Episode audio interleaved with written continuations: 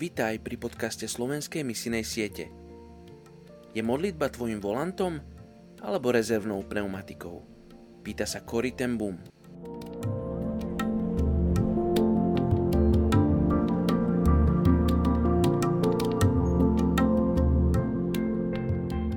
Je 11. jún. Príslovie 19.16. Kto zachováva prikázanie, zachováva si život – kto sa nestará o svoje cesty, zomrie. Dnes sa budeme spolu modliť za etnickú skupinu Fur v Sudáne. Je ich vyše milióna. Žijú v oblasti Darfuru, čo v preklade znamená domovina Fúrov. V 16. storočí bola táto oblasť známa pod názvom Južná Namíbia. Sú to aktívni farmári, ktorí chovajú dobytok.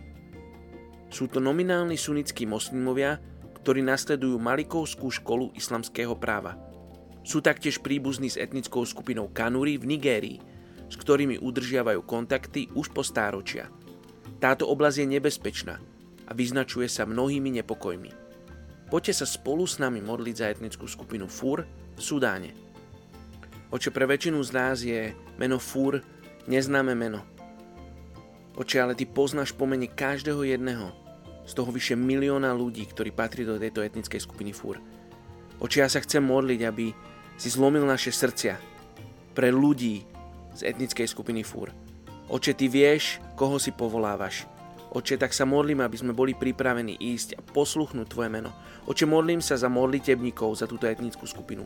Modlím sa za ľudí, ktorí prakticky pôjdu k tejto etnickej skupine. Modlím sa za tých, ktorí budú podporovať tých, ktorí pôjdu k tejto etnickej skupine. Modlím sa, Bože, aby si vytváral týmy v cirkvi, ktoré budú stáť za etnickými skupinami, ako je etnická skupina Fúr v Sudáne.